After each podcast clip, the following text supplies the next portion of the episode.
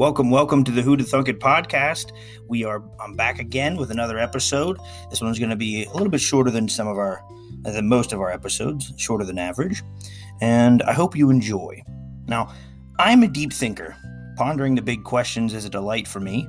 That is especially true for the question I'm about to ask today, one of the biggest questions, if not the biggest question.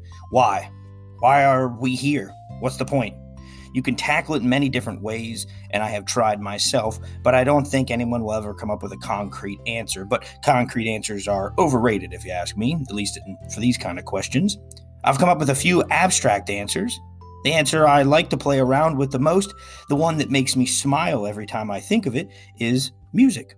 Uh, if an alien species came from some distant corner of the universe and looked down on our tiny speck of swirling mud, I'm sure they'd have some strong opinions about our behavior, such as war and other nasty things. But if they made a list of all the greatest achievements of humankind, I'd bet music would be in the top three. Because music can wrench forth some of the most buried emotions, or it can simply bring a modest smile to one's face while doing something as mundane as commuting to work. Music can inspire great art. It can inspire violent rebellions. It can be praised by entire nations as an entire nation's anthem. It can be banned for its outrageous ideals. Music is the spice of life. From my first portable cassette tape player that I listened to so much riding the bus to school that it broke, to the smartphone I have now with access to the world's library of songs today. None of the countless moments of my life spent listening to music have been wasted. So, for this episode, I wanted to discuss an old song that I only recently discovered a few years ago. First made public in movie theaters back in the summer of 1979 for the Muppets movie, I'm speaking none other than The Rainbow Connection. This song has made me weep tears of joy on more than one occasion because the lyrics are perfectly accompanied by its innocent melody in a way that conveys pure optimism. Every time I hear it, I think about the person who wrote it and what joy they must have felt in their life. The song was created by Paul Williams, and the lyrics were written by Kenneth Ascher. Williams and Ascher had already collaborated on a movie soundtrack years earlier when they wrote music for the 1976 adaptation of A Star is Born. However, when they got the gig for the Muppets movie, they were asked to create a very different sound. They even received instructions from the legend himself, Jim Henson. In case you don't know who that is, Henson was the creator of the Muppets and Fraggle Rock, puppeteer and puppet creator, um, character creator for the Ses- for Sesame Street, and was the director of the Dark Crystal and Labyrinth.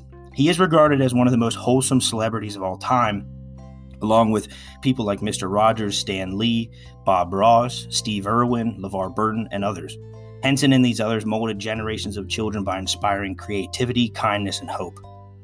Now, Henson told our song creators that the scene that featured Rainbow Connection in the film would show Kermit sitting all by his lonesome on a log and just strumming away on his banjo. Williams and Ascher wrote Rainbow Connection at Williams's house, but got songwriter's block uh, trying to think of an appropriate lyrics for a certain part of the chorus. They needed a way to tie in the chorus to the thong- song's theme of rainbows hard at work making music, the two decided to give it another try after their stomachs were full. They enjoyed dinner with Williams' then wife, Kate, Kate Clinton. Explained to, Kate their predicament of looking for a phrase that would provide a rainbow quote rainbow connection. Then realized in the course of explaining the problem to her that the phrase "the rainbow connection" would itself be a good fit. William and Ascher used "When You Wish Upon a Star" from Pinocchio as an inspiration for the song. The lyrical phrasing was written specifically with Kermit's speech patterns in mind. And Williams has said that his favorite lyrics in the song are, and this, this is a quote, who said that every wish would be heard and answered when wished on a morning star. Somebody just thought of that, and someone believed it. Look what it's done so far because those lyrics they imply there's power in your thoughts. And that is my favorite part as well. Our thoughts do have power.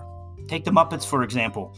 On the surface they are just pieces of fabric draped over an actor's hand. But think about all the kids that felt a little safer going to bed because they watched the innocent, shenanig- innocent shenanigans of these characters. Think of all the joy this song has brought to generation after generation of people. Rainbow connection has written for was written for a movie about puppets in 1979, and yet my favorite version of the song was performed in 2016 by Tori Kelly and Kermit in a duet at Disney World. You should look up that version. It's beautiful. Tori Kelly's voice, amazing. But this song has been performed by many different professional musicians Willie Nelson, the Carpenters, Sarah McLachlan, to name a few. And don't forget the countless amateur musicians who performed it maybe in their living room just for fun. Songs like Rainbow Connection tap into that pure hope most of us felt in our childhoods. And it is it isn't the only one. Over the Rainbow was written in 1939 for The Wizard of Oz and sung by actress Judy Garland. It was composed by Harold Arlen and lyrics by Yip Harburg. But uh, that song is over 80 years old and still bringing still bringing the best out of people today. Last night I watched a YouTube video of two guys in the UK who brought a ukulele and a stack of papers with song lyrics on them onto the subway. On a bitter cold early morning commute, these guys got the entire train car over the, to sing over the rainbow with smiles on everyone's faces. I posted the video on my Facebook and I said how it made me cry tears of joy. And the late Hawaiian musician is Israel Kamakawiwo'ole. That is how you pronounce his name.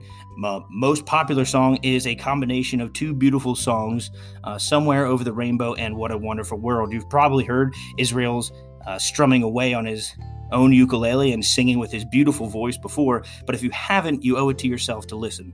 That man's voice melts away the troubles of the day as if you were sitting on a Hawaiian beach every time you hear him play. Now, this episode doesn't have the neatest written narrative, and it doesn't teach you anything too grand or very concrete about our reality, but I felt I had to record it. Whether it is all the madness of this year, this 2020, just the everyday blues, or maybe you are missing missing your loved ones as much as you did before this pandemic, I urge you to listen to some music. It will help you more than you probably think. Psychological studies have shown that listening to music for 10 to 20 minutes a day improves cognitive abilities, relieves stress and anxiety. It can improve memory, helps relieve symptoms of insomnia, pumps up motivation, and alleviates symptoms of depression. And maybe songs about rainbows don't do it for you. Maybe you're more of a Metallica fan, or you prefer the flavorful sounds of Biggie Smalls kicking in your ear. Whatever floats your boat. Remember, when someone passes you the aux cord on a road trip, you don't play the music you think everyone else is going to like.